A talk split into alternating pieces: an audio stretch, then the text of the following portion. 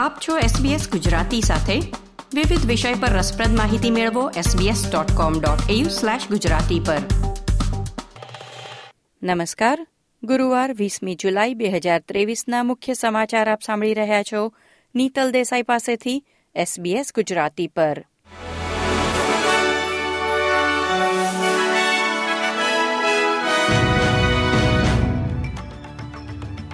ઓસ્ટ્રેલિયાનો બેરોજગારી દર ત્રણ પોઈન્ટ છ ટકાથી ઘટીને સાડા ત્રણ ટકા પર પહોંચ્યો છે. બ્યુરો ઓફ સ્ટેટિસ્ટિક્સના ડેટા દર્શાવે છે કે ગયા મહિને અંદાજે તેત્રીસ હજાર લોકોએ નવી નોકરીઓ મેળવી છે.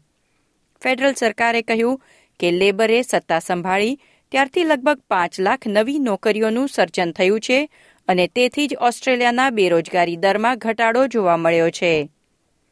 રોજગાર મંત્રી ટોની બર્કે જણાવ્યું કે ખાસ કરીને મહિલાઓને બાળ સંભાળ અને સમાન પગાર ધોરણ યોજનામાં સરકારી પહેલથી ફાયદો થયો છે. ન્યૂઝીલેન્ડના ઓકલેન્ડ શહેરમાં ગોળીબારની ઘટનામાં ત્રણ લોકો માર્યા ગયા છે અને છ લોકો ઘાયલ થયા છે. પોલીસના જણાવ્યા અનુસાર, હુમલાખોરે તેના બાંધકામના કાર્યસ્થળે ગોળીબાર કર્યો હતો.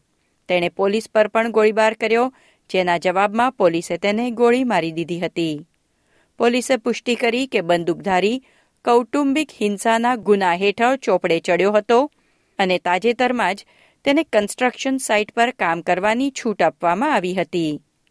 ન્યૂઝીલેન્ડના વડાપ્રધાન ક્રિસ હિપકિન્સનું કહેવું છે કે ગોળીબારની ઘટના બાદ રાષ્ટ્રીય સુરક્ષાને કોઈ જોખમ નથી ન્યૂઝીલેન્ડના રમતગમત મંત્રી ગ્રાન્ટ રોબર્ટ્સે પણ જણાવ્યું કે આજે યોજાનાર ફીફા મહિલા વિશ્વકપની મેચ યોજના મુજબ આગળ વધશે.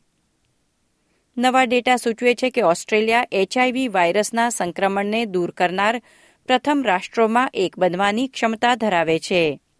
યુનિવર્સિટી ઓફ ન્યૂ સાઉથ વેલ્સના કરબી ઇન્સ્ટિટ્યૂટના આંકડા દર્શાવે છે કે છેલ્લા દસ વર્ષમાં વાર્ષિક કેસમાં છેતાળીસ ટકાનો ઘટાડો થયો છે બે હજાર તેરમાં એક હજાર સાડત્રીસ નવા કેસ નોંધાયા હતા અને બે હજાર બાવીસમાં પાંચસો પંચાવન નવા કેસ નોંધાયા છે. વિશ્વમાં નવા એચઆઈવી કેસના દરમાં આ શ્રેષ્ઠ ઘટાડો છે.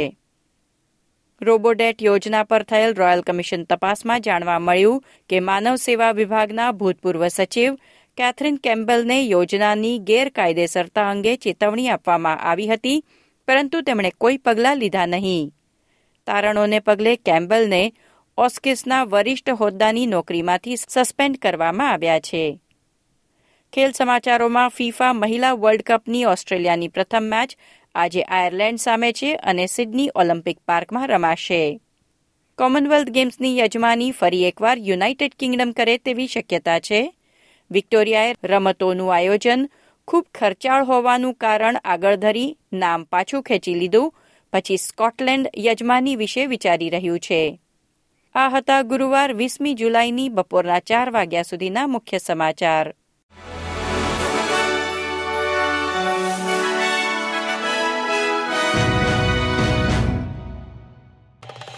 લાઇક શેર, કોમેન્ટ કરો. એસબીએસ ગુજરાતીને ફેસબુક પર ફોલો કરો.